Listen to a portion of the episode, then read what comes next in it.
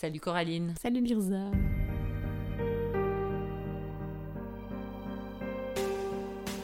Comment vas-tu? Ben, ça va bien, ça Ouais. roule et toi? Ça va pas trop mal, c'est un... je suis contente que ce soit l'automne. Il fait enfin plus 2000 degrés. Ouais. Oui, ma mère a vu. Puis je dors bien, c'est cosy. Ouais, c'est ça. Bienvenue chez les poissons sans bicyclette. Merci. Cool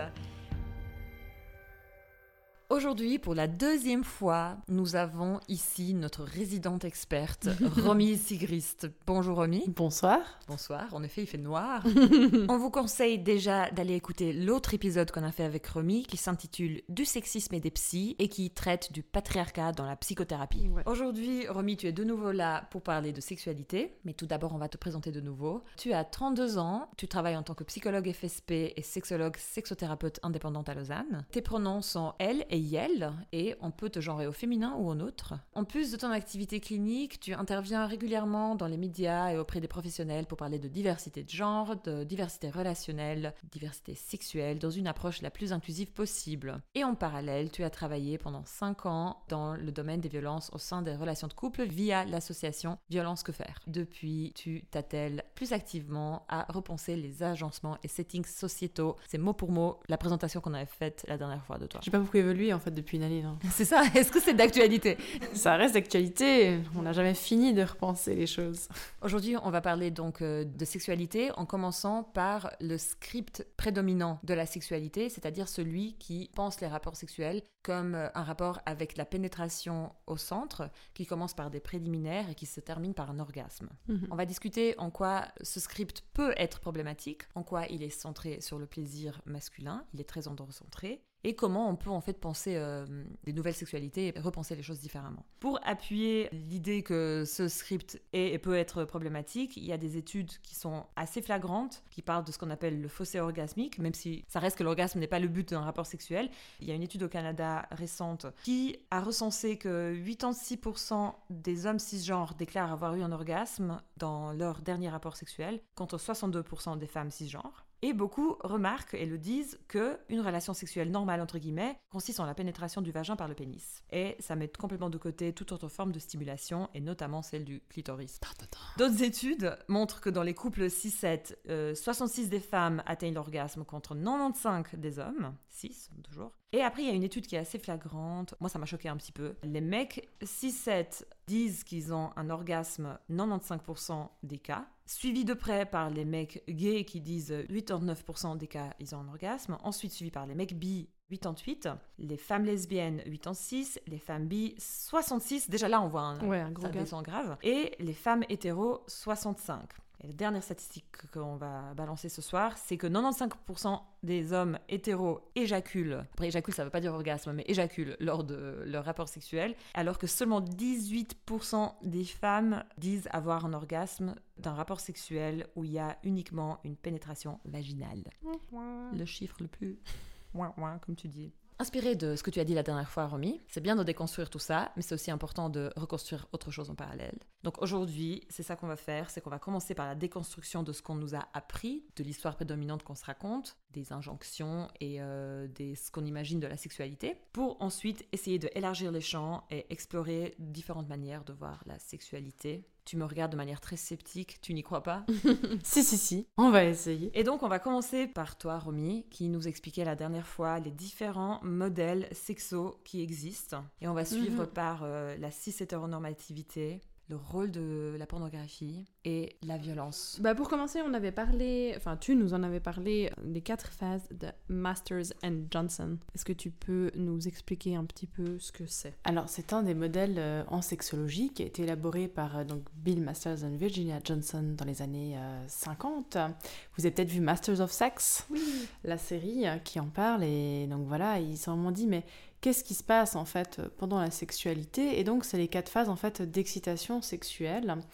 euh, avec cette phase en fait de d'excitation qui va prendre avec les corps caverneux qui vont s'engorger, hein, la vasodilatation, euh, la phase plateau qui est un peu la phase où on surfe un peu sur la vague de plaisir, une phase orgasme Mhm. ou plusieurs orgasmes euh, si les personnes sont multi-orgasmiques, mais dans leur phase c'est plutôt genre très cisgenre et hétéro. hein. Mhm. Les hommes ont un orgasme et puis après une phase réfractaire où ils ne peuvent plus bander pendant un certain temps, ce qui n'est pas le cas en fait hein, euh, des femmes euh, cisgenres et qui euh, peuvent avoir plusieurs orgasmes et puis euh, continuer finalement euh, Mhm. ce rapport. Puis on voit c'est que ce modèle où ils ont vraiment regardé au niveau physiologique ce qui pouvait se passer en sexualité était en lien avec aussi déjà le script sexuel euh, très reproductif, pénétratif euh, en, en jeu, mais continue en fait d'influencer ce- c'est quoi un rapport sexuel? Bah, Un rapport sexuel, il avoir euh, du coup euh, pénétration et orgasme. C'était assez euh, génitocentré comme physiologique et génitocentré comme étude. Mais donc voilà, c'est un modèle qui reste intéressant pour comprendre quand les personnes viennent en consultation où est-ce qu'elles éprouvent une difficulté. hein? Est-ce qu'en fait c'est dans la phase justement d'excitation, où il n'y a pas de phase plateau entre guillemets, ou de, surfer sur un peu du, plaisir ou une stabilité un peu de la sensation, puis qu'il y a tout de suite un orgasme. hein? Dans les cas d'éjaculation rapide par exemple, ça peut être le cas, c'est qu'il y a- il y, a une éjaculation, il y a un orgasme, plutôt une décharge orgastique plutôt qu'un orgasme. Si on part Mhm. du principe que la décharge orgastique c'est un peu le mécanisme physiologique de la décharge énergétique et, et, euh, la résolution en fait de, de l'excitation sexuelle qui peut prendre place, Mhm. mais qui n'est pas forcément l'orgasme comme on peut l'entendre avec euh, ce côté de satisfaction, euh, le côté émotionnel qui peut être en jeu. Et, donc pas mal de personnes vont avoir ça et ne pas ressentir de satisfaction. Donc c'est-à-dire qu'il y a un orgasme au niveau physiologique, mais il n'y a Mhm. pas la satisfaction. Ouais. Donc dans toutes ces études, comme tu le mentionnais avant, euh, on parle de taux d'orgasme en fait, mais euh, questionner la satisfaction, c'est encore différent. Ouais. Après, ce qu'on voit, euh, c'est que parfois, euh, la satisfaction, elle est mise assez basse. hein. Euh, Il y avait une étude, euh, je crois, qui était américaine aussi. euh, Qu'est-ce qu'un rapport sexuel satisfaisant? Et pour les femmes, majoritairement euh, cisgenres hétéros, euh, c'était ne pas avoir mal pendant le rapport. Et c'était ça qui était un, un rapport sexuel satisfaisant. Ouais, c'était pas souffrir. Là vraiment, je pense qu'on voit déjà, parce que vivent déjà pas mal de personnes dans la sexualité, et comment très souvent ça peut être en lien aussi avec ce script euh, pénétratif. Il y a des mécanismes d'excitation qui sont pas euh, en fait au même rythme. Donc dans un couple hétéro, par exemple, tu as certaines personnes masculines qui vont plutôt avoir en fait une excitation rapide et peuvent être prêtes à pénétrer très, très rapidement. Puis euh, la personne qui va recevoir la pénétration a des fois besoin de plus de temps pour euh, être en condition de bien recevoir. Mhm, Il suffit mhm. pas de mettre du lubrifiant, même si le lubrifiant reste important pour euh, dans la sexualité et très intéressant, même quand il n'y a pas de pénétration. Voilà, je sais plus pourquoi je suis arrivée là-dessus. Parce qu'on t'a dit parle, Romy. La question ah, c'est ça, parle, parle. Voilà, orgasme pas égal satisfaction. Euh, après, c'est de voir aussi qu'est-ce qu'on entend par satisfaisant. Puis là, il y a tout à repenser de comment est-ce qu'on peut être satisfait et avoir du plaisir aussi, et une Mhm. connexion avec l'autre, euh, et qui n'est pas juste ne pas avoir mal. Parce que c'est assez dramatique euh, d'en arriver à cette conclusion-là. Dans, dans ce script sexuel qu'on va développer peut-être plus tard aussi, hein, mais Mhm. cette idée que finalement une sexualité, euh, un rapport sexuel, c'est des préliminaires, euh, peut-être un peu de sexe oral, peut-être un peu de sexe manuel. euh. Mhm. Ensuite, il y a la pénétration, puis il y a le coït. Donc préliminaire, c'est préliminaire à quelque chose, hein, puis donc Ouais. c'est la pénétration, euh, en général phallo-vaginale, quand on est dans un- Ouais. une relation où il y a ces organes en jeu. Puis après, ben, euh, effectivement, éjaculation, orgasme, et puis, euh, et puis fin de la, du scénario. Puis on se dit, Mhm. bah, ça s'arrête quand il n'y a plus d'érection du pénis, quoi. C'est clair que c'est un modèle qui favorise aussi cette représentation qui aurait une logique dans le rapport sexuel qu'il faut Ouais. tenir.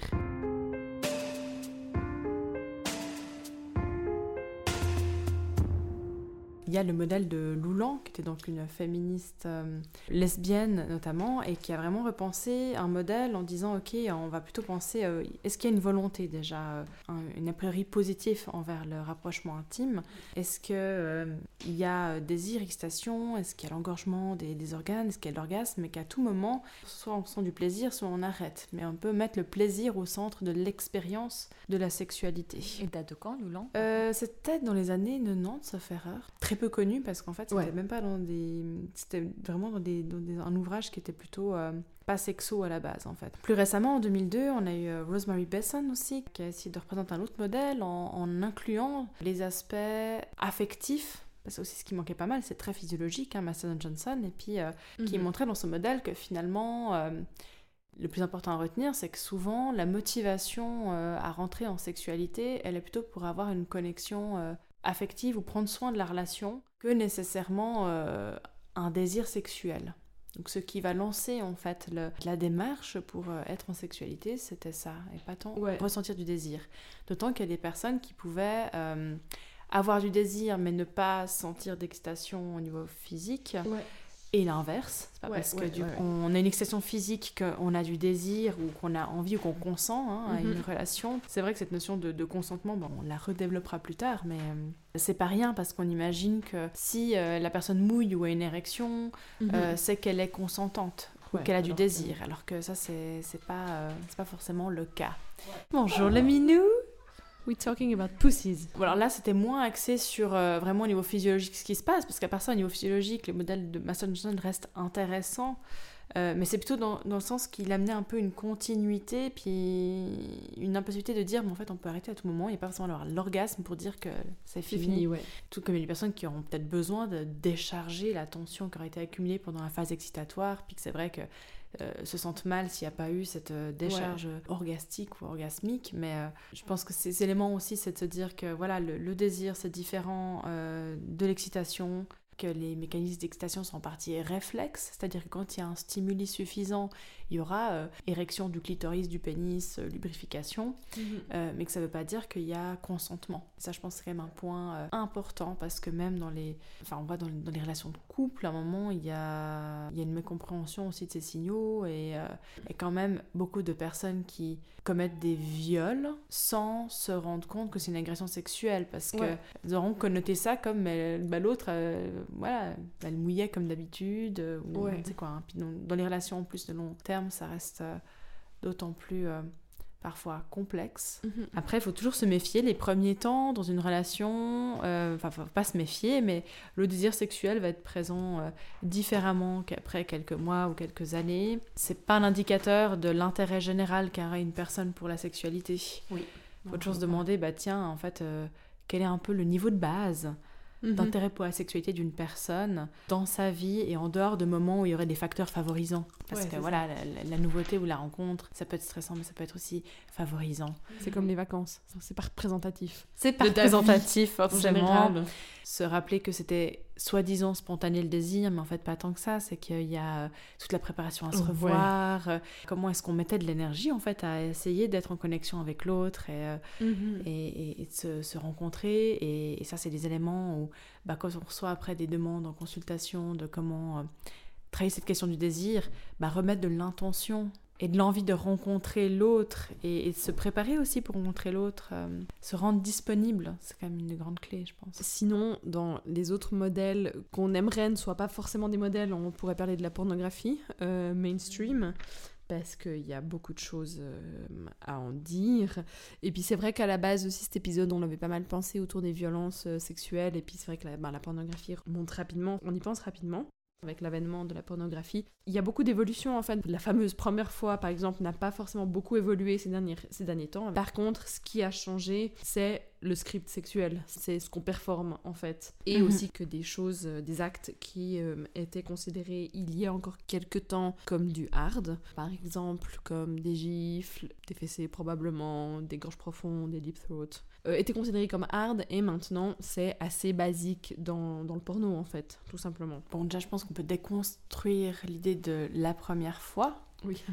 Et quand même. Euh, en fait, il y a des premières fois. Ça, je pense, c'est important de le rappeler parce qu'il y a les premiers baisers, il y a les, premiers, euh, les premières caresses, les premières les chouilles. il y a tout ça, en fait. Et, et, ça a une importance aussi. Puis c'est un, un bah, de nouveau, la première fois, et la virginité, c'est quand même un, concept très patriarcal et sexiste. La plupart du mhm. temps, enfin quand même avec une dynamique euh, très différente. Euh, c'est mal de perdre sa virginité. Euh, pour une femme, c'est super de la perdre pour un gars. Ouais. Et puis on perd un truc. Ouais, ouais déjà on perd. Ouais, on perd.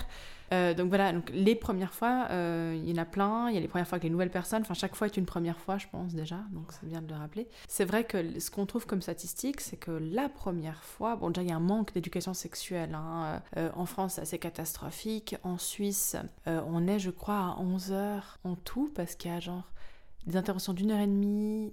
Non, il y a 7 heures en tout, je crois. 7 heures et demie d'éducation sexuelle dans le parcours scolaire. Hein. Il y en a en 3P, en 6P, en 8P, puis je crois après en 11P, donc 4 ah, fois. C'est pas chaque année, dans mes souvenirs c'était chaque année. On ouais, alors non, non, eh, ça aurait été cool, mais même chaque année en fait, une heure et demie, ça appelle le temps de se présenter, de dire qui on est, de faire contact avec les élèves, et hop, c'est rien du tout, mais c'est déjà là et c'est déjà mieux que dans d'autres pays, c'est certes. Mais donc, en fait, il y a un manque d'éducation à la sexualité. Parce que même s'il y a ça, il n'y a pas le temps de tout aborder. Une bonne éducation sexuelle, c'est une éducation sexuelle finalement qui va se répéter un peu dans le quotidien, sans créer des discussions qui vont mhm. avoir lieu régulièrement autour mhm, du mhm. consentement, autour du rapport au corps, autour de c'est quoi le désir. Là, quand c'est des interventions ponctuelles, c'est bien, mais c'est pas suffisant pour ancrer les choses. Ouais, Les jeunes, en fait, euh, enfin déjà sont très curieuses et curieux et euh, ont envie de se dire ok comment est-ce que euh, je peux avoir des informations sur la sexualité et se tournent quand même beaucoup, enfin se tournent ou sont exposés parce que quand même la majeure partie des enfants ont été exposés à du porno avant 12 ans. Avant. C'est petit, c'est pas forcément que eux sont tombés dessus, mais parfois qu'on leur a montré. Ouais. Donc des fois dans, la, dans les cours aussi de récréation, les plus grands vont aller euh, faire choquer les plus petits. La question, c'est pas est-ce qu'on en parle ou pas, c'est quand en parler. Puis en fait, euh, il faut en parler. Quoi. C'est pas euh, si on n'en parle pas, ça va pas se passer parce que non. Bah, la réalité est tout autre. Mais c'est vrai qu'après, bah, dans ce porno accessible, mainstream, qui est une industrie énorme et qui a un problème, hein, comme, comme on peut l'entendre dans les épisodes du coup sur la table notamment, dans ce porno mainstream, finalement, on est plus dans du film porno parce que jusque-là, il y avait quand même des films avec des scénarios on pouvait voir en guillemets le consentement avant. Là, on est dans la vidéo porno. La vidéo porno, c'est vraiment un rétrécissement sur l'acte sexuel, mais qui enlève plein d'éléments en fait contextuels. Hein. Euh, et qui va s'axer sur euh, les pratiques. Et donc, effectivement, on est beaucoup sur, euh, allez, manuel, oral, sur elle, après sur lui, c'est mhm. une question hétéro pénétration euh, vaginale, euh, maintenant même pénétration anale, éjaculation, euh, et, c'est fini. Et ça, c'est un peu ce qui va faire le nouveau script sexuel. C'est la première fois, c'est plus juste avoir une pénétration mhm. vaginale, phallo-vaginale, ça va être performer et donc être un ou une bonne amante.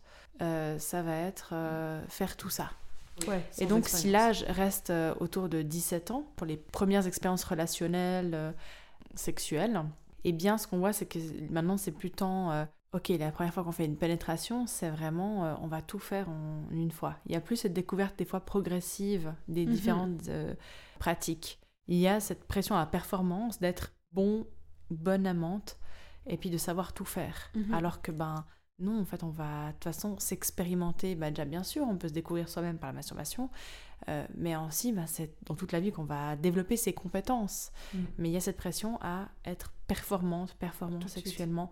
C'est quelque chose qu'on voit beaucoup plus maintenant et qui peut être lié en partie à cette accessibilité euh, au port d'eau, puis bon, bien sûr à des valeurs patriarcales et euh, capitalistes de performance et de satisfaction. Puis on voit aussi bah, que les femmes vont avoir plus tendance à aussi avoir une charge érotique, à devoir, elles, prendre le temps de d'investir pour prendre soin de la sexualité du couple. Donc là, je parle les plus jeunes aussi, mais il y a quand même cette pression à je dois euh, faire mhm. plaisir euh, au mec mhm. pour être valorisée en tant que et avoir une place en tant que femme socialement. Il faut mhm. quand même euh, avoir des privilèges de beauté, de sexiness.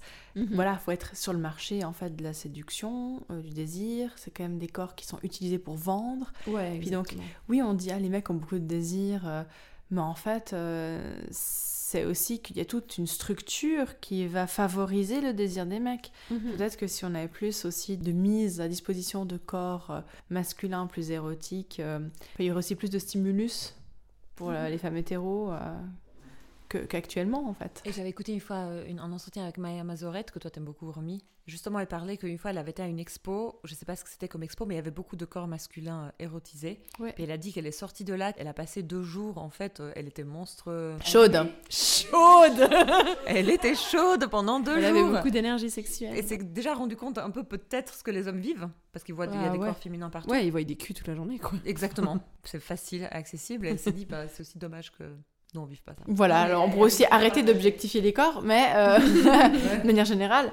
Mais c'est vrai que cette idée qu'il y aurait un désir euh, plus spontané, plus naturel, euh, enfin déjà la naturalité des choses, il faut s'en méfier. Je pense c'est des concepts qui mettent beaucoup de pression. Quand on travaille après à aller en détail de qu'est-ce qui amène du désir chez les personnes, ben, c'est pas juste naturel, c'est qu'il y a des stimuli à un moment ou à un autre, des stimuli qui sont peut-être indépendants de leur volonté. C'est vraiment des prédispositions sociétales. Ben oui, on est quand même une société qui survalorise le désir sexuel Ouais. et la sexualité quand même. Il faut avoir la sexualité. hein. Si on n'en a pas envie, c'est bizarre, c'est décrié. euh, c'est quoi C'est qu'on est frigide, c'est que c'est qu'on est un peu dérefoulé, c'est que. Le couple va pas bien. Alors que voilà, oui, la sexualité, elle peut être vachement cool, mais c'est cool aussi d'avoir d'autres intérêts. Manger une Mhm. pizza, c'est super aussi. En fait. Oui. Regarder un film, c'est cool. Et euh, oui, la sexualité, euh, ça peut faire du bien, mais ça fait du bien surtout quand elle est consentie et plaisante en fait pour la personne. Ouais, ça fait pas du bien en tant que tel. Et puis tu parlais vraiment de ce côté construit. Enfin, c'est euh, une conversation que j'ai eue récemment hein, avec, euh, avec une thérapeute qui justement disait en fait, ben, parce qu'on parlait de langage de l'amour et euh, du contact physique et qu'effectivement, on parle souvent d'asymétrie euh, de libido dans les couples et ce cliché de les hommes ont toujours envie.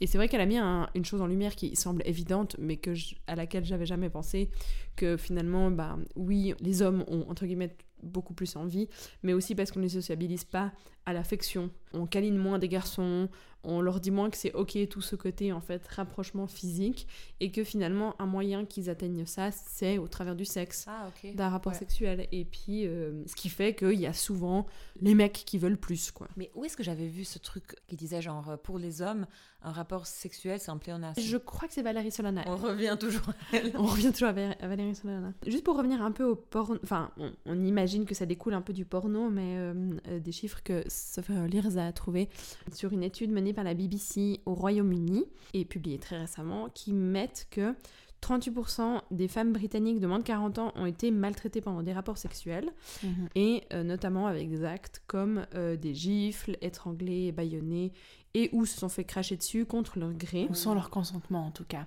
C'est là où je ferai le lien avec euh, la vidéo porno qui n'amène pas euh, d'éléments autour du consentement. Ce qu'on peut voir aussi comme évolution dans la, la vidéo porno mainstream, c'est que maintenant, euh, prendre à la gorge, donner une gifle ou fesser, ça fait partie en fait d'éléments qui sont dans la vidéo qui est offerte sur la page d'accueil presque. Il n'y a pas à aller dans un truc hard pour voir ça. Ouais, ouais. Et donc c'est vrai que ça a normalisé tout un tas de pratiques de violence physique finalement dans le rapport sexuel, dans le script sexuel standard. Alors que prendre à la gorge, cracher, fesser, gifler, euh, c'est des éléments euh, qui doivent être discutés avant. Ça peut être ok d'aimer ça, de le faire, de le recevoir, Ouais, mais c'est vraiment doit être discuté. En fait, c'est des agressions sexuelles dans le cadre d'une relation, euh, des agressions physiques pardon, dans le cadre d'une relation sexuelle consentie. Mhm. Cette étude elle met vraiment ça en valeur. Mhm. C'est j'ai consenti à baiser avec quelqu'un et en fait je me suis fait agresser physiquement pendant cette, euh, ce rapport sexuel. Ouais. Ces vidéos porno mainstream, elles créent une forme de norme de c'est comment que les rapports sexuels, qu'est-ce qui est ok ou pas dans la sexualité, avec une pression à performer certaines pratiques euh, alors qu'on n'a pas forcément envie. Ces violences euh,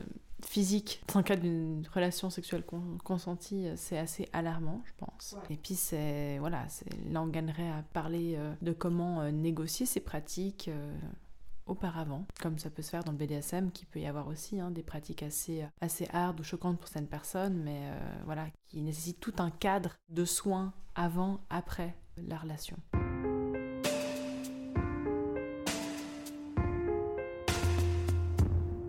Du coup, on parle un peu de consentement. Tu nous as hum, parlé un peu des, de plusieurs modèles qu'il y a.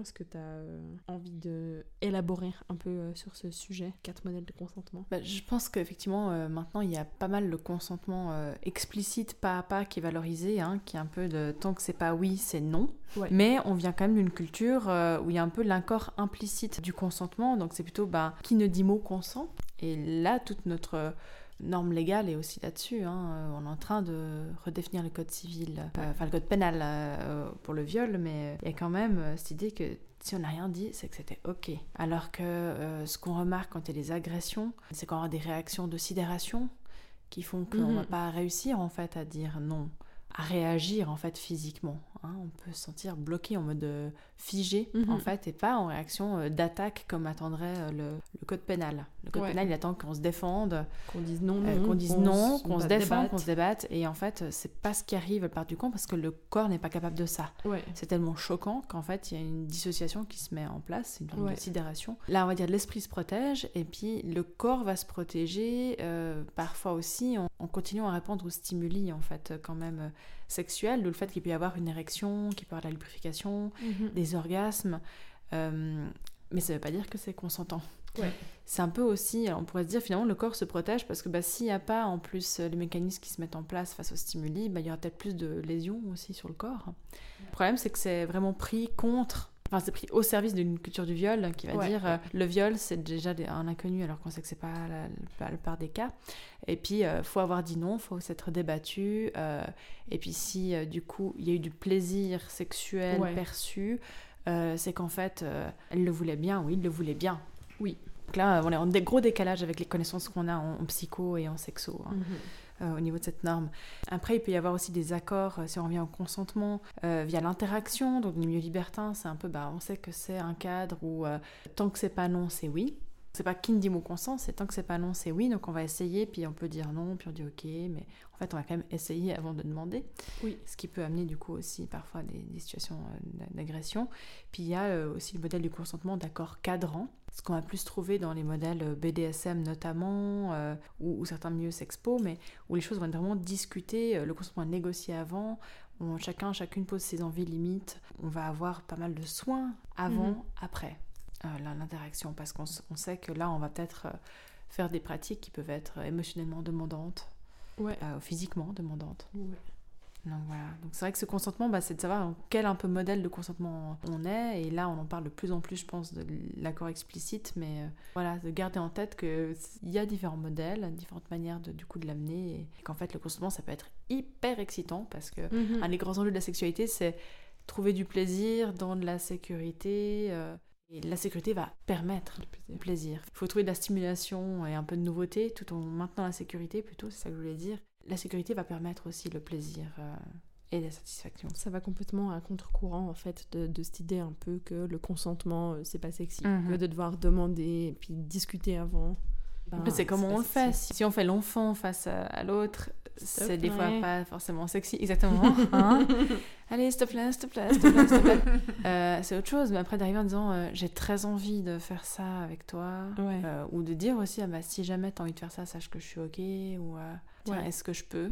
Je sais qu'il voilà, il y a eu un récit aussi d'une personne qui me disait, mais, euh, la personne que j'ai rencontrée avant qu'elle me doite, euh, elle, s'est arrêtée comme ça, elle m'a fait, mais est-ce que je peux? Mhm. la, personne m'a dit, mais c'est la première fois qu'on me demandait ça. et je trouve ça tellement excitant en fait que qu'on me regarde dans les yeux comme ça, puis qu'il y ait cette main prête à, venir, mais qu'en fait je, puisse dire oui ou non, puis que le oui en plus c'était d'autant plus euh, oui, puis du coup bam, c'était vraiment euh, du pénétratif, euh, alors pour le coup digital, mais super plaisant. Et donc oui, ça peut être hyper excitant. On a parlé aussi un peu de ça et faire le lien un peu avec l'érotisation de la domination et de la maltraitance et du viol, parce que Lirza nous a donné une très belle phrase que je trouve très parlante de Mana Cholet qui dit Tous nos fantasmes sont issus de la culture du viol.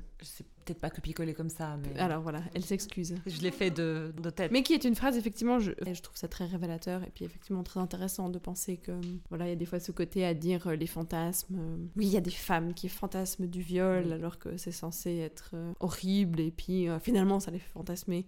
Oui. Mais en fait, parce que on a vécu dans la même culture que les autres gens. Et puis ce côté, autant genre le consentement c'est pas sexy, mais autant genre s'il n'y a pas de transgression, il y a pas, c'est pas sexy, il y a aussi ça beaucoup. S'il n'y a, a, pas de l'interdit a pas. Euh, c'est vrai que le côté interdit est hyper euh, présent. Ouais. Ce qui est aussi important euh, peut-être à, soulever, c'est que la sexualité, c'est vraiment que de la sexualité. Et puis qu'est-ce qu'on recherche en ayant de la sexualité Déjà, un. Mhm. Pourquoi est-ce qu'on fait du sexe? Et là, comme tu le disais avant, beaucoup de personnes, c'est plutôt un besoin affectif, de se mhm. sentir connecté à l'autre ou d'avoir de, se sentir aimé par l'autre. Tout comme pour d'autres personnes, ça va être plutôt un facteur anxiolytique. Je vais défaire une charge de tension que je sens, puis en fait, euh, des fois, les personnes anxieuses vont connoter leur anxiété comme étant de l'excitation sexuelle parce qu'il y a un peu des mécanismes similaires de contraction, on va dire, musculaire dans le corps. Et vous dire, ah, en fait, je suis tout le temps excitée, moi. En fait, en fait t'as un, trouble anxieux, mais... mais en même temps, bah, j'ai envie de dire, c'est moins cher que les anxiolytiques et il y a une dépendance euh, limitée. À un moment, c'est être autonome dans la gestion de son anxiété et c'est OK. Enfin, Et il peut y avoir aussi bah, la recherche du plaisir, un peu en mode hédoniste comme ça, autour de la sexualité. voilà. Vous ne voyez pas, mais il y en a qui aiment bien euh, décaloter des, des, petits pois en fait. ah pardon, oui. Lisa enlève les pois de ses chats sur les damamés qui viennent de tomber par terre. ah bah en même temps ça s'entend alors vraiment. Donc voilà, et, et, en sexo-analyse notamment, une des formations euh, que j'ai eues, euh, Il y a aussi cette idée que la sexualité aura donc des fonctions défensives, des fonctions completives, des fonctions hédonistes. Au niveau de l'érotisme aussi. Les fantasmes hein, qu'on peut avoir peuvent avoir ces connotations-là là-dedans. On va chercher euh, à être proche de l'autre, une forme de fusionnalité, de rapprochement, ou est-ce que c'est des fantasmes euh, destruction, d'hostilité, euh, d'échange de pouvoir les érotismes, ils sont pas mal en lien avec la société ou les structures sociétales, hein, parce qu'on n'est on pas juste des êtres tout seuls où tout se passe de manière autonome. En fait, on est un peu interdépendant avec plein de choses. Et puis, je prends l'exemple, quelqu'un m'a dit Ah ouais, mais il y a quand même plein de féministes quand même la journée elles sont là à défendre il faut arrêter de euh, nous opprimer etc puis en fait elles rêvent que de se faire prendre contre le mur euh. ouais au lit en fait elles adorent être dominées alors bon c'est un peu euh. puis moi j'étais genre et je vois pas en fait qu'est-ce que tu ne trouves pas logique là-dedans? Puis je pense un élément important à amener c'est que l'érotisme c'est aussi un facteur de résilience face à des traumas face à des choses difficiles. Quand on prend plein la gueule euh, à un moment, peut-être que tu vas érotiser ça pour transformer le, trauma en triomphe. Ou, même un événement de vie, en fait, qui a pu euh, être marquant. Les voix jeunes, on va avoir euh, des agressions, même physiques, hein, c'est pas obligé sexuel, mais qu'en fait, pour décharger l'intensité émotionnelle qu'il y a à ça, on va utiliser la masturbation, puis ça crée en fait un mhm. imaginaire un peu de, domination ou de soumission. Finalement, la sexualité ou l'érotisme va venir réinvestir les lieux pour sauver en fait le psychisme et donner une confiance. Bah voilà, je pense qu'on jouit comme on peut en fonction aussi de ce qu'on voit, de ce qu'on vit. Quand elle le dit, Molin Cholet, euh, issu de la culture du viol, il faut dire que la plupart des représentations de la sexualité qu'on a euh, dans les films, dans, dans, les livres et autres, sont quand même euh, beaucoup, beaucoup autour de ces enjeux, des enjeux de pouvoir, des enjeux d'agression. De nouveau, ça, ça transmet plein d'imaginaires sur ce que devrait être la sexualité et comment devrait être et que ce n'est pas. Il n'y a pas que le porno. Et il n'y a pas que le porno qui amène ça. Hein. Mhm. L'imaginaire du couple mono, exclusif, qui va s'aimer pour la vie, et puis de l'âme sœur euh, mhm. c'est aussi hyper dangereux en fait parce mhm. que ça enferme pas mal de personnes dans les relations. Et ça va être un lieu aussi de, de mécanisme d'emprise, de dire jamais personne ne t'aimera autant que je t'aime. Euh. Enfin, c'est un peu des phrases typiques de relations toxiques aussi, ouais, ce que tu dis. Euh. Bah voilà, si on s'aime, on fait l'amour, puis si on fait l'amour, c'est que on s'aime. Mhm. Et puis ça, c'est un peu des fois pernicieux parce que dans les relations, il y a des violences, les formes d'emprise il y a tellement de stress qu'en fait, euh, notre corps, il peut de nouveau être connoté comme étant excité. Parfois, il y a justement ces disputes qui se règlent sur l'oreiller, puis en fait, ça donne une intensité sexuelle de connexion très forte à ressentir, à vivre, et qui est quand même très bonne à un moment, mais c'est pas de la sécurité à ressentir, mais c'est quelque chose qui est hyper prenant, puis qui fait que les personnes, elles vont... Euh, d'autant plus avoir de la peine à se séparer parce que le sexe est si bon. Ouais, ah c'est aussi un truc qu'on entend souvent un peu. Ouais, euh. le reste ça allait pas, mais le sexe, qu'est-ce que c'était bon? Et puis c'est vrai qu'on a tout un imaginaire de la sexualité qui doit être euh, intense, qui doit être euh, explosive, exactement, ou un désir très présent, Soudain, ah, faut que ce soit sauvage, alors que en fait dans une rencontre sexuelle, peut vivre des choses incroyables en ne faisant pas grand chose et en bougeant à peine. Mm. Mais euh, on est pas mal dans cette société de il faut sentir plus, c'est varier les sensations et puis encore plus de sensations, plus de sensations. Hein. Puis comme il n'y a pas assez, on va passer à du chemsex parce qu'en fait on va ressentir encore plus. Pas pour dire, il y a du chemsex qui peut être très cool et c'est pas toujours pris dans une logique de plus, plus, plus. Hein. Euh, c'est pas pour être dénigrant par rapport à ça, mais je pense qu'on gagnerait à une décroissance politique, sociale et sexuelle. Voilà, en sexe. Oui, puis ça va aussi dans l'idée, en fait, on avait parlé aussi un peu des injonctions en préparant cet épisode, que les hommes ont forcément beaucoup plus de libido que les femmes, donc euh, hommes, homme 6, femme 6. Et puis aussi, le, toutes ces injonctions par rapport au, voilà, au nombre de fois où on fait l'amour qui est euh, obsédante pour un certain nombre de couples, en fait, de toujours se demander comment les couples autour de nous font l'amour, combien de fois par semaine, euh, combien de fois par mois, euh, et que c'est un truc qui est, très, euh, qui est très présent, en fait. Et ça ne veut absolument rien dire, parce que des, couples peuvent avoir des rapports sexuels très, très, très réguliers, et puis ne, ne pas être satisfaits, alors que d'autres, vachement moins, et puis tout à fait bien le vivre. Bah exactement. Puis il y a des couples euh, qui s'aiment et qui vont passer euh, le reste de leur vie ensemble euh, et sans forcément n'avoir de sexualité aussi. Mhm, mhm. Là, on est dans cette représentation de le couple contient de la sexualité, un peu l'escalator aussi hein, relationnel. Bah, la sexualité, elle fait partie de ça. Hein, si on a de la sexualité, c'est qu'on est en couple. Si on est en couple, il faut de la sexualité. Mhm. Si on est un couple et qu'on n'a pas de sexualité, c'est bizarre. Qu'est-ce qui va se passer? Alors qu'on peut très bien se mettre d'accord de pas avoir de sexualité ensemble, puis que chacun, chacune continue de se masturber si elle en a envie, Ouais. ou alors que chaque personne a de la sexualité avec d'autres personnes, Mhm. puis que c'est ok aussi, et que c'est pas forcément euh, une euh, threat, Une menace. une menace pour, euh, pour la relation. Ouais, il y a quand même l'idée du couple monogame exclusif qui amène pas mal de stress autour de la sexualité. Ouais. Parce que c'est un peu le package all-in-one. et euh, du coup, s'il n'y a pas ça, vu qu'en plus notre société survalorise, enfin, valorise énormément la sexualité, euh, c'est que ça va pas aller. J'adore Ouais. que c'est très simplement dit, ça amène beaucoup de stress autour de la Oui. sexualité, mais c'est vraiment ça. Oui, Oui, c'est simple. Ouais, c'est vrai que les premiers temps, des fois, la sexualité peut être très intense avec une, euh, un ou une nou- nouvelle partenaire.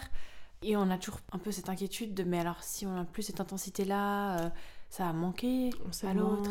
Et puis donc du coup, euh, déjà, peut-être qu'on s'aime moins parce qu'on fait le parallèle euh, Mhm. sexe et l'amour. hein. Mhm. Surtout, bah, ah, bah, il va y avoir l'attrait pour autre chose parce qu'en fait, on est des êtres quand même, à moins de vivre en ermite, je ne sais où, euh, qui rencontreront d'autres personnes, qui allons vivre des émois érotiques, sexuels. Il y a presque un risque à ne pas les laisser se vivre euh, Mhm. parce que justement, on va dire, bah, en fait, si je suis en relation mono-exclusive, euh, ben, je dois faire une croix sur la sexualité des premiers temps. Alors que maintenant, de plus en plus de personnes vont se dire, ok, ben, en fait, peut-être qu'on peut gagner à, s'autoriser euh, en fait une non-exclusivité sexuelle et qu'en fait, ça ne remet pas en question notre relation euh, de couple parce que c'est pas la même chose. Une autre grosse injonction patriarcale euh, et un peu sexiste aussi, c'est cette injonction que si on ne fait pas assez l'amour, bah en fait malheureusement l'autre ira voir ailleurs. L'autre souvent pense aux hommes, justement vu que c'est eux qui sont censés avoir le plus gros drive sexuel. Et puis que ça fait que c'est pas simple euh, et que ça met d'autant plus de pression dans les couples euh, hétéros sur les femmes en fait, avec euh, comme tu parlais avant de cette charge,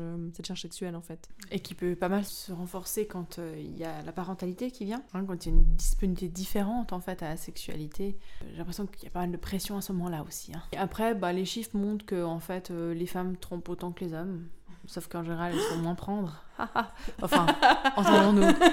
Elles sont moins prendre par leur partenaire. Surprendre. surprendre, voilà. Parce que... Mais, mais c'est nouveau ça, c'est comme si ça allait être euh, la fin du monde s'il y a une histoire sexuelle avec quelqu'un d'autre, euh, Mhm. alors que pas forcément. Après, ce qui est blessant souvent, c'est... Des fois, on peut comprendre, enfin la plupart des gens vont dire, mais je peux comprendre en fait qu'on ait du désir pour quelqu'un d'autre, mais euh, ce qui fait mal, c'est le mensonge, c'est le, le secret, c'est... euh, c'est de réaliser, mais alors attends, c'est-à-dire que tu m'as menti, puis depuis combien de temps, à quel moment, puis ça vient vraiment ébranler la confiance. Ouais, ouais. C'est pas mal cet élément-là qui a travaillé souvent, c'est rétablir une forme de confiance. Mhm. D'où le fait que maintenant, il y a souvent des couples qui en parlent assez vite de bah, est-ce qu'on est non exclusif, euh, puis comment est-ce qu'on gère ça, Mhm. euh, pour ramener de la confiance dans, euh, dans ces histoires, et puis Mhm. éviter que, vu que c'est pas abordé, parce que ça fait un peu partie de la norme, du package, puis on n'en parle pas vraiment, puis on veut pas trop sortir de la norme, parce que ce serait bizarre, Mhm. mais on va le faire quand même. Donc là aussi, un peu des cultures de l'adultère hein, qui sont quand même plus présents euh, chez les générations de 40, 50 ans euh, que les générations plus jeunes qui vont plutôt essayer d'un modèle non exclusif et en parler. Après, ça n'empêche pas qu'il y ait des trahisons quand même parce que Oui, c'est parce qu'on est non exclusif qu'il n'y a pas de limite et qu'il n'y a pas euh, du Mhm. coup des limites qui sont euh, dépassées. euh, voilà, mais, mais c'est un peu euh, essayer d'appréhender ça autrement pour éviter de se faire du mal en fait avec des Ouais. choses qui. Ce modèle un peu mono qui fait foi, qui fait une telle pression parce que c'est pas adapté à, à toutes les histoires en fait et à tout- tous les couples. Merci.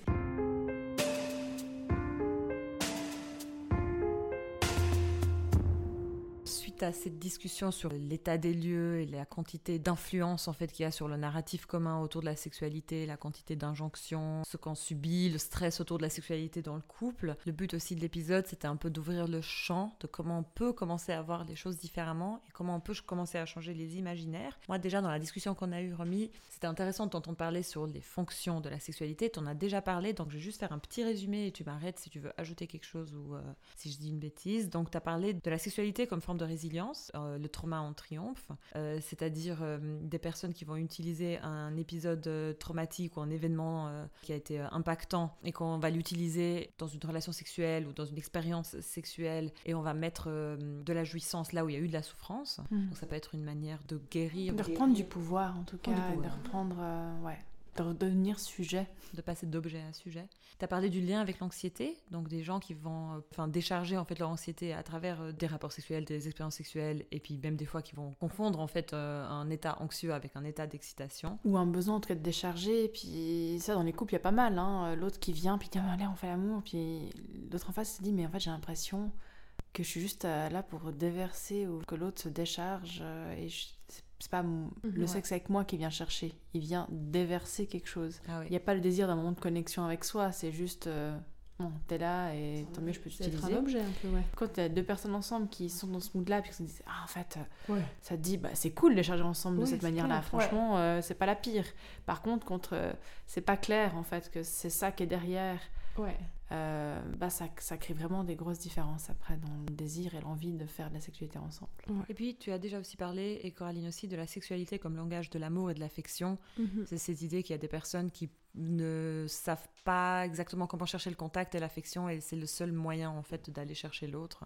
Puis c'est des fonctions, euh, comme tu dis, hormis ça peut avoir des conséquences euh, difficiles et nocives, mais c'est pas vraiment des expériences négatives. Non, après en tout cas là c'est plutôt le rejet. Donc si l'autre dit non parce que n'a pas envie en fait de rapport sexuel à ce moment-là et euh, que l'autre personne qui faisait la demande était là pour dire j'ai envie de me sentir aimée et qu'on lui dit bah non, bah ça fait mal. Donc après, c'est aussi vraiment travailler sur, euh, ok, à quoi est-ce qu'on dit non? Parce que des fois, ça peut être, ah non, j'ai pas envie de sexualité maintenant, mais euh, est-ce que tu as envie qu'on fasse autre chose ensemble? Ça peut être aussi de venir euh, avec peut-être plus de conscience de quand je viens vers l'autre pour partager un moment de sexualité, qu'est-ce que j'ai envie de partager avec l'autre, ou qu'est-ce que j'attends de ça, qu'est-ce, quel est mon besoin?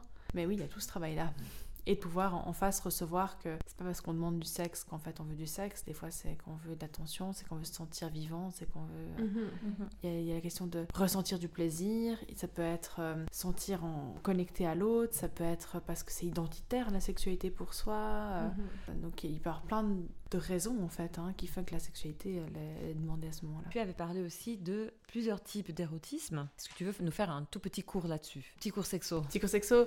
Non, mais après ça peut des, des dimensions des érotismes, mais quels érotismes on peut trouver? Donc finalement, qu'est-ce qui va être excitant hein? Finalement, euh, voir une orientation sexuelle, c'est quel, quel genre de personne va nous attirer sexuellement? L'orientation affective ou romantique, quel genre de personne on va tomber amoureux, mhm. amoureuse? euh, puis on pourrait avoir une orientation érotique, c'est-à-dire quels sont les éléments qui vont nous allumer en sexualité. Euh, il y a des personnes pour qui c'est la charnalité, le rapport au corps, un peu vraiment le corps dans sa substance, dans ses fluides, dans ses odeurs. Pour certaines personnes, c'est plutôt les échanges de pouvoir, top-bottom.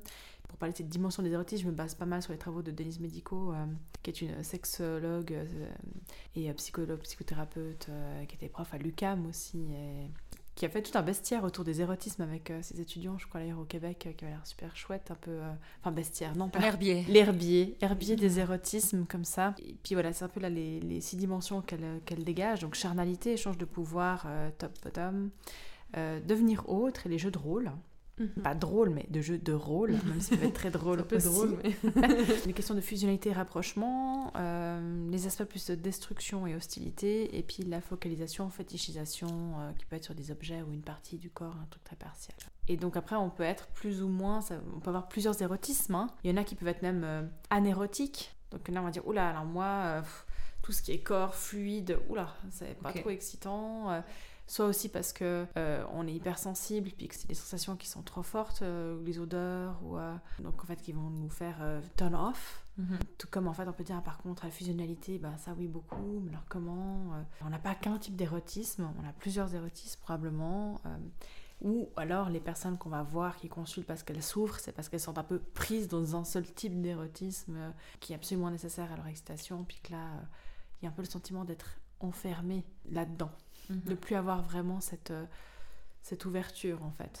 C'est de jouer parmi les érotismes. Ouais. Et puis tu avais parlé aussi, c'était très intéressant, que euh, tu trouvais que hum, la sexualité en général, actuellement on est beaucoup trop basé sur le visuel et que tu trouverais intéressant de euh, explorer les, tous les sens. Bah, on est quand même beaucoup de stimuli visuels, un peu auditifs aussi quand même, si on regarde. En tout cas, il y a des fois un appauvrissement, mais parce qu'on est dans des sociétés hyper stressantes aussi. Enfin, euh, on a peu le temps de se laisser le temps du plaisir et du désir. Et donc, il faut être efficace, amener une excitation rapide. Donc, le porno, euh, il est autant consommé parce que on a peu le temps de chercher des choses qui prennent plus de temps aussi. hein. Enfin, les gens manquent de temps ou ne prennent pas le temps de prendre soin de leur érotisme. Et donc, on va vers le plus simple, le plus efficace, mais qui peut amener un peu un appauvrissement aussi des fois de la décence, effectivement. hein. Euh, On est tellement habitué à des stimulations très très euh, excitantes. Et souvent, c'est ça, des fois, dans le porno, hein, c'est qu'on va chercher du contenu toujours plus excitant, puis finalement, il y a une habituation qui se fait au visuel qui fait que oh, c'est plus excitant ça à voir. Puis que dans la rencontre, euh, on a de la peine à être excité par le corps, en fait, la charnalité, Oui. le corps concret, en fait, qui est là. Ouais, je pense que ça vaut la peine de, de stimuler d'autres sens, de travailler même en sexualité à, à faire des jeux de privation de sens. Donc faire l'amour en se bandant les yeux, ça peut être euh, en choisissant de mettre une petite odeur euh, particulière, euh, je sais pas, les bougies, euh, l'encens. les jeux sensoriels, il y en a aussi pas mal avec le BDSM, hein, tout ce qui peut être... ok, si on explore en griffant, en, en fessant, en- ou en floguant aussi avec les martinets, un peu... on peut jouer tout sur les sensations, puis tomber sur des choses qui peuvent être très intéressantes. Mais ça, après, ça demande du temps, ça demande d'avoir euh, des partenaires, ça demande euh, du relationnel, et euh, des fois la simplicité euh, entre le porno et le womanizer, euh, ça prend le dessus aussi. hein. Enfin, ouais, en tout cas, cette pression du visuel, je la vois aussi, je l'entends aussi, je la vois, c'est déjà dans, dans, dans le manière d'en parler, hein, mais... euh, J'entends aussi par les, les personnes des fois euh, plus âgées qui vont dire mais moi je suis plus désirable, regarde j'ai un peau qui pend, euh, ces rides, ce corps. Euh, ou aussi des personnes grosses hein, qui sont peu euh, visibilisées, qui Mhm. se sont enfin, il y a quand même la grossophobie dans notre société.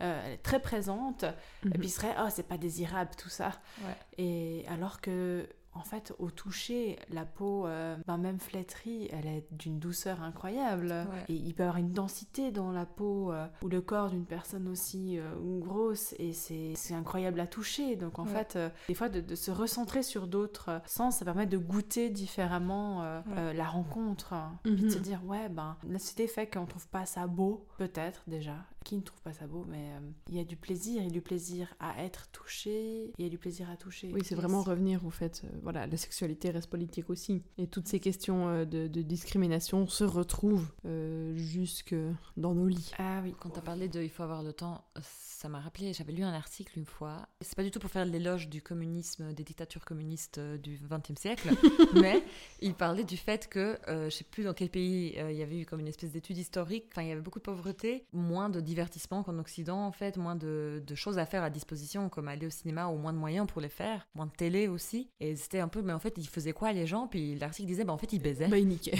Ouais. Poor people's entertainment. C'est ça. mais oui, c'est vrai. Et après, c'est c'est ok en fait de se dire que ben ouais, on, on a des fois aussi une grande curiosité pour d'autres choses euh, que de la sexualité. Puis il y a des moments des fois où on a plus envie d'explorer sa sexualité que d'autres, euh, Ouais. plus de manière relationnelle qu'individuelle. Et c'est ok en fait qu'il y ait ces mouvements-là. Il n'y a pas à culpabiliser de ça. C'est Mhm. cool aussi par contre de se sentir à l'aise de dans ces différents modes en fait. Des fois c'est quand on se sent bloqué euh, dans un mode ou trop stressé parce que ça fait trop longtemps que qu'on ne s'octroie plus euh, certains settings en fait de sexualité qu'il faut se questionner. Mais comme on disait un peu le, le script sexuel hein, plutôt dans, dans l'épisode, euh, il est très génitocentré aussi. Oui. C'est-à-dire que c'est très Ouais. euh, les organes génitaux qui sont au centre Mhm. de la stimulation orale, de la stimulation manuelle, de la pénétration. Alors que tout le corps, en fait, est un organe sensoriel, sensuel, et, et tout le corps peut être érotisé. Explorer le corps, redécouvrir le corps, euh, dans les sensations, c'est vraiment euh, important Mhm. et intéressant. En tout cas, plus qu'important, mais intéressant. Il y a un moment où tu commences à avoir une vie sexuelle d'une certaine manière. J'ai l'impression que finalement c'est difficile de sortir de un peu cette base, en plus voilà, hétéronormative, tout ça. Et que du coup d'aller à la découverte de nouvelles choses, comme simplement apprécier des caresses qui ne sont pas génitales, euh, c'est quelque chose de waouh Vraiment finalement c'est sortir de sa zone de confort en fait. Et puis c'est un véritable effort à faire. Bah, c'est vrai qu'après, euh, en, relation euh, de couple, ou quand en tout cas de, les, partenaires commencent à bien se connaître, il y a un peu cette idée de l'entonnoir. Au début, on a testé plein de trucs ensemble, puis Ouais. euh, après, en fait, on réduit un petit peu, puis il y a nous un marche. script Ouais. Mm. propre au, au couple ou à la relation. Ouais. parce que je sais pas, il n'y a pas que les couples qu'on est. Voilà, mais Oui, euh, bien sûr. il y a un script qui devient un peu propre à la relation. Puis des fois, de réouvrir pour passer de l'entonnoir au diabolo, Ouais. entre guillemets, Au sablier. Sablier, ouais. au sablier, voilà. Moi, j'aime bien le diabolo. C'est parce qu'on lance en l'air. Tu sais, c'est... T'as les deux baguettes et puis tu, oups, tu fais sauter ton sablier en plastique euh, qui n'a pas de sable dedans. Ok. Une- Euh. J'ai l'impression que c'est une activité très euh, enfant, euh, enfant 90s, mais, euh, Ouais, bah écoute. mais peut-être qu'il y avait. euh, Ouais. ok, C'était un machin. Mais voilà, évidemment, sablier. Mais sablier, c'est un peu fin quand même. Suivant comment on a le diabolo, j'aime bien, c'est très large. Et on Ouais, large. Le, le milieu est très. Euh, mais c'est vrai que c'est pas du tout évident de, de reproposer d'autres choses parce qu'il y a tout l'imaginaire après de comment est-ce que l'autre nous perçoit, comment, qu'est-ce qu'on, comment est-ce que nous on s'identifie dans la relation, comment ça vient toucher ça, de Ouais. reproposer autre chose. Donc c'est pas évident. Euh, et en même temps, on augmente clairement la satisfaction sexuelle en apprenant à mieux respirer, à mieux être présent dans le corps, dans les sensations, à se sentir vivant en fait en sexualité. Et il y a plein de personnes qui vont avoir du sexe très euh, génital et puis avoir très vite envie de nouveau parce qu'elles ne sont pas euh, remplies Mhm, mhm. ou euh, portées par l'échange érotique ou sexuel qu'il y a eu. Et parfois, c'est parce que justement, en fait, c'était très génital. Ouais, ça a été consommé un peu. euh, Ouais, ouais, un peu, un peu le quickie du. Ouais, ouais. C'est un peu le Euh, fast-food du sexe, quoi. Et en même temps, euh, je veux dire, ça peut être génial. Enfin, c'est comme pour Bien dire, bon, on dirait la pénétration n'est pas, c'est une pratique parmi d'autres. C'est pas la pratique qui va définir un rapport sexuel, même si pour beaucoup encore dans l'imaginaire, s'il n'y a pas eu de pénétration, c'est que c'était pas vraiment du sexe. On a fait des trucs. Voilà, on a Ouais. fait un peu touche pipi, quoi. Ouais. Hein Euh, non, c'est du sexe aussi en fait. Et, Mhm. euh, si je reprends la question de la pénétration d'ailleurs, pour que j'y suis avant que ça, ça me parte, hein, euh, qu'il y ait peu d'orgasmes chez les femmes liés à la pénétration seule. Euh, c'est vrai que ce qui marche le mieux en général, c'est quand même double stimulation, Mhm. euh, gland du clitoris euh, et pénétration, parce que la pénétration va venir stimuler quand même les glands, pas les glands justement, mais les, les bulbes du clitoris et les piliers du clitoris qui vont être autour de, de l'orifice vaginal.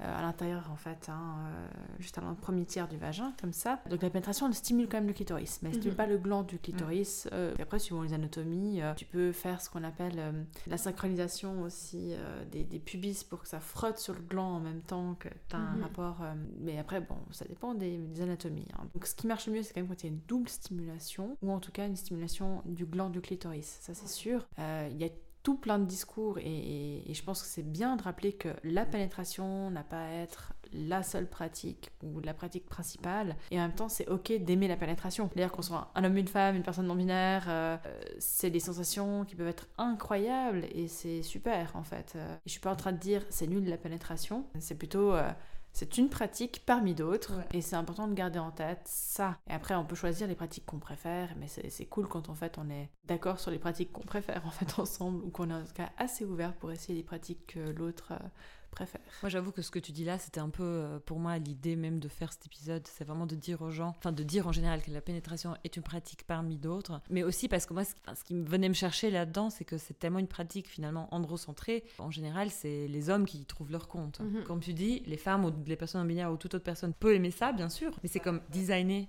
pour les hommes cis, j'ai l'impression. C'est-à-dire que le, le- le pénis, effectivement, il va être assez sensible à ces jeux de, de va-et-vient. hein, Ouais. euh, alors que ce qu'on remarque au niveau du vagin, euh, c'est que le vagin, il est plus sensible à la pression et à la chaleur qu'au va-et-vient. Autant dire, au mieux aller avec ses doigts Ouais. qu'avec un pénis. Parce que en termes de, de jeu de pression sur les parois, ça sera beaucoup Ouais. plus efficace. Quand on dit pénétration, quelle pénétration on parle? Pénis-vagin, effectivement, c'est pratique pour faire des enfants, notamment. Mais euh, en soi, sinon, la pénétration euh, digitale, elle est super parce qu'on va être plus en lien avec euh, les, les capteurs sensoriels du vagin. Après, pour la pénétration, on peut passer aussi à la pénétration anale. Et il y a pas mal d'hommes euh, hétéros qui aiment se faire euh, pénétrer. Pas mal Pas mal. C'est vrai? De plus en plus, on en parle de plus en plus, on autorise de plus en plus, mais le pegging, effectivement, gagne Ouais. quand même en popularité. Et, et c'est en tout cas un érotisme qui peut être très présent chez certaines personnes, ouais. Et, c'est cool aussi, enfin vraiment, c'est vraiment que la pénétration, c'est juste qu'elle ait pensé que dans un sens, qui donne, qui la reçoit, alors que c'est une pratique qui peut être super, euh, qu'on ait un vagin ou pas. Ouais. Ça peut être super de la recevoir, euh, même quand on n'a pas de vagin, et là, j'ai envie de dire, euh, l'anus est très sensible, et euh, ça peut être... une expérience assez intéressante aussi d'aller explorer cette zone-là. Après, quand on parle de sexe anal, on imagine du sexe pénétratif, mais en fait, il y a toute une part du sexe anal qui peut être juste de stimuler vraiment euh, l'anus en tant que tel sur son extérieur, qui est déjà des zones très sensibles.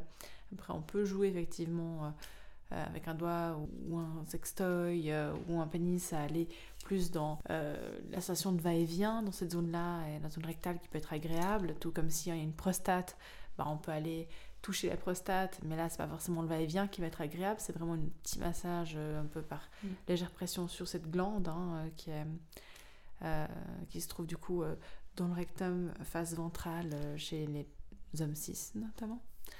Et tu as des personnes qui vont aimer le sexe anal, mais plutôt la sensation de se sentir dilatée en fait. Et, donc, de nouveau, qu'est-ce qu'on aime dans la pénétration? C'est jamais la, même chose, en fait. C'est vraiment, c'est des grands termes, mais en fait, c'est hyper intéressant de savoir qu'est-ce qu'on aime. Qu'est-ce qu'on aime là-dedans. Qu'est-ce qu'on aime là-dedans. Puis c'est très intéressant de se poser la question, c'est clair. Et puis, de, il y a, y a, je sais plus comment elle s'appelle, une qui a dit uh, Peg the Patriarchy. Et, euh, il, y avait, il y avait Cara Delevingne qui avait un t-shirt euh, ah au Met Gala, Peg the Patriarchy. Voilà. J'ai trouvé ça euh, super et je voulais un t-shirt comme ça. Après, c'est un peu dommage, j'ai envie de dire, parce qu'on utilise hein, ce terme d'enculé.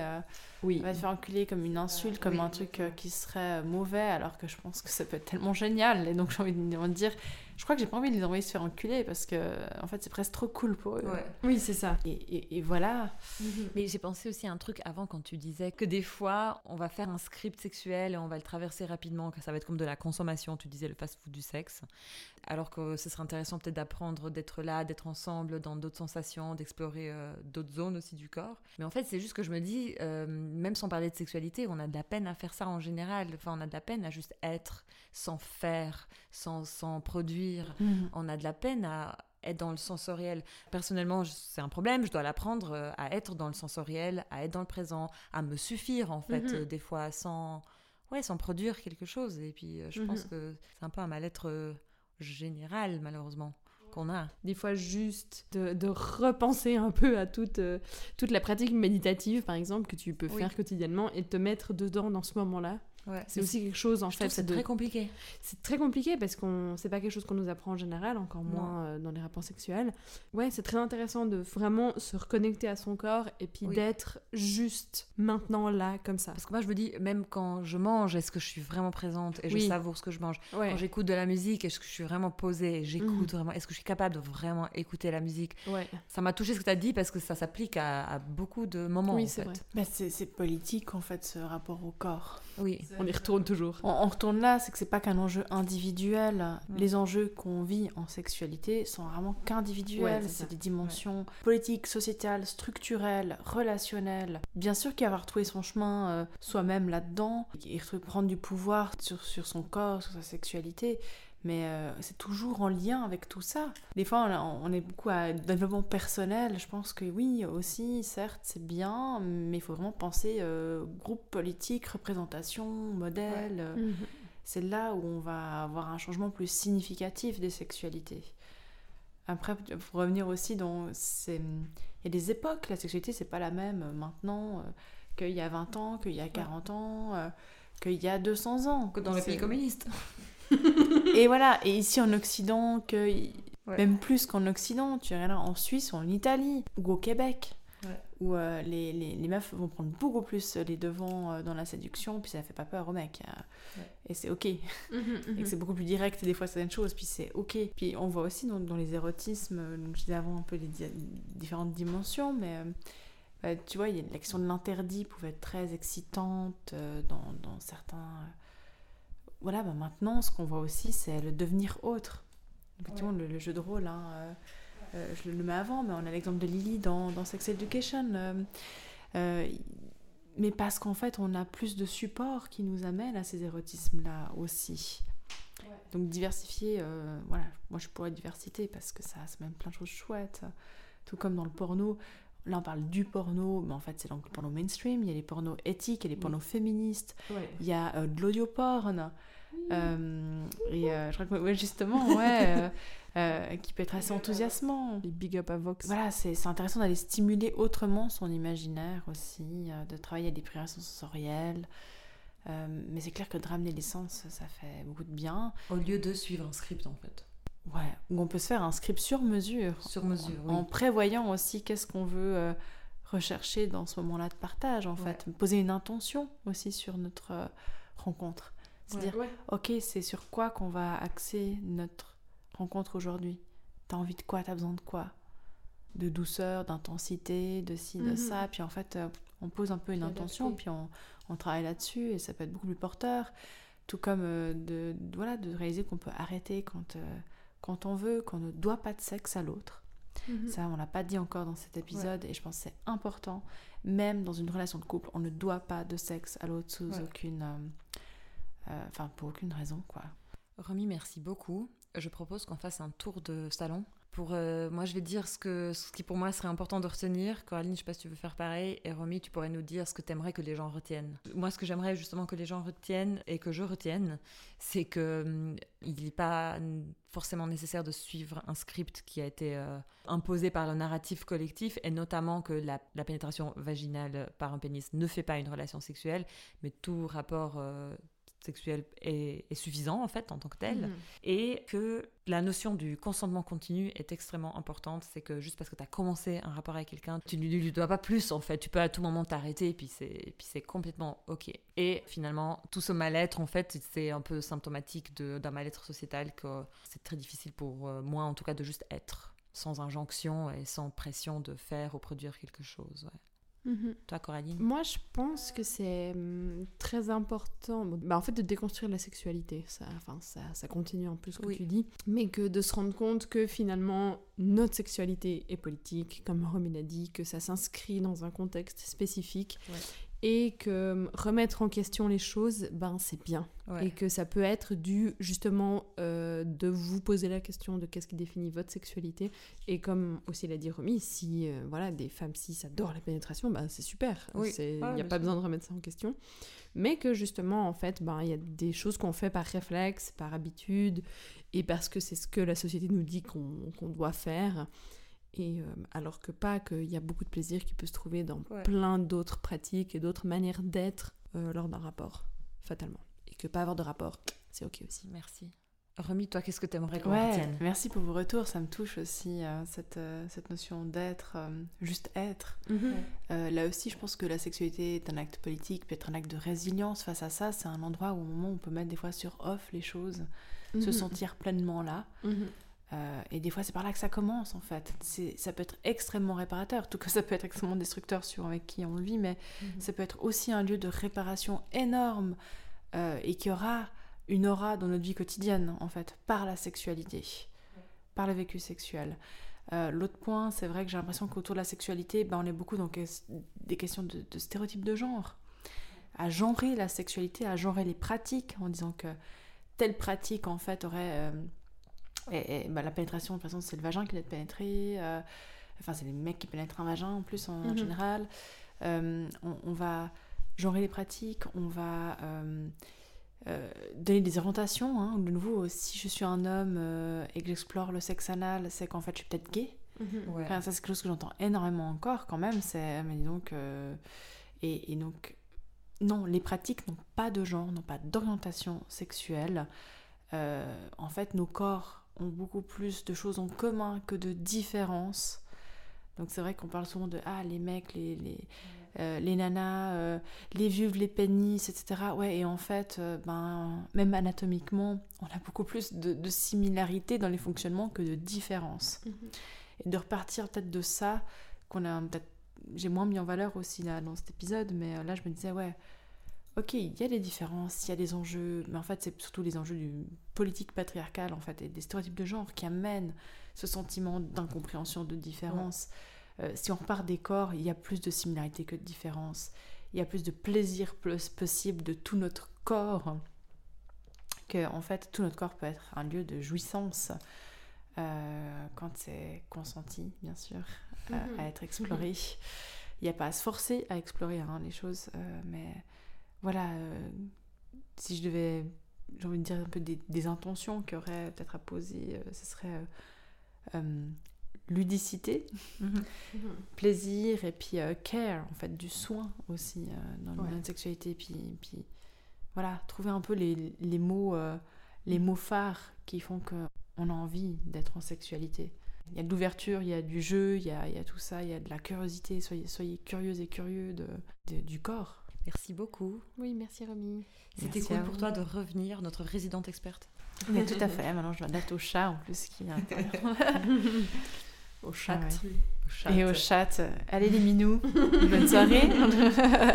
Merci beaucoup. C'était les Poissons sans bicyclette, le podcast indépendant basé à Lausanne. La musique est faite par les Poissons sans bicyclette. Et Romy. Et Romy. Romy qui nous a fait les interludes musicaux. Et euh, probablement euh, d'ailleurs euh, Boréal, le chat de. Mirza aussi. La production, tout, tout est fait par les Poissons sans bicyclette et qui Mirza. et puis c'était donc Lirza. Romy. et moi-même, Coraline. Bisous. Merci beaucoup. Ciao. Ciao. Ciao.